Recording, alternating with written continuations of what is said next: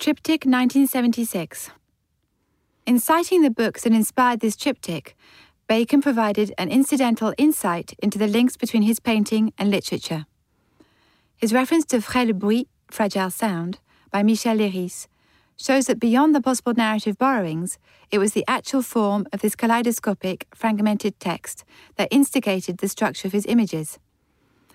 His references to Aeschylus's The Oresteia and to Joseph Conrad's Heart of Darkness, however, have a more directly iconographical bearing.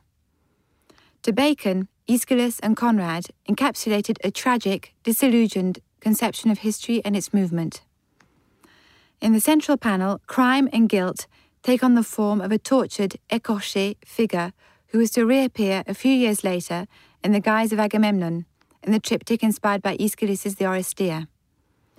On the left hand panel, the depiction of English politician Austen Chamberlain owes more to his historical role than to the distorted portrait Bacon gleaned from a work by Amédée Ozenfant, Foundations of Modern Art, 1931. An English political figure, Chamberlain, having been awarded the Nobel Peace Prize in 1925, aligned himself with Mussolini and went on to encourage the expansion of Italian colonialism. On the right, the figure of Peter Beard is directly related to Conrad's Heart of Darkness.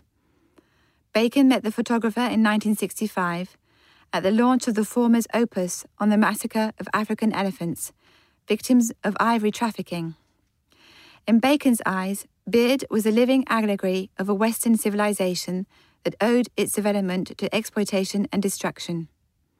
Echoing T.S. Eliot's The Wasteland, Bacon mingled legends with mythological sources, associating the eagle of Prometheus with the winged Eumenides, the Greek Agamemnon with the Celtic Grail representing the first draft of Bacon's project to paint the history of the 20th century, this triptych heralds Triptych 1986 87.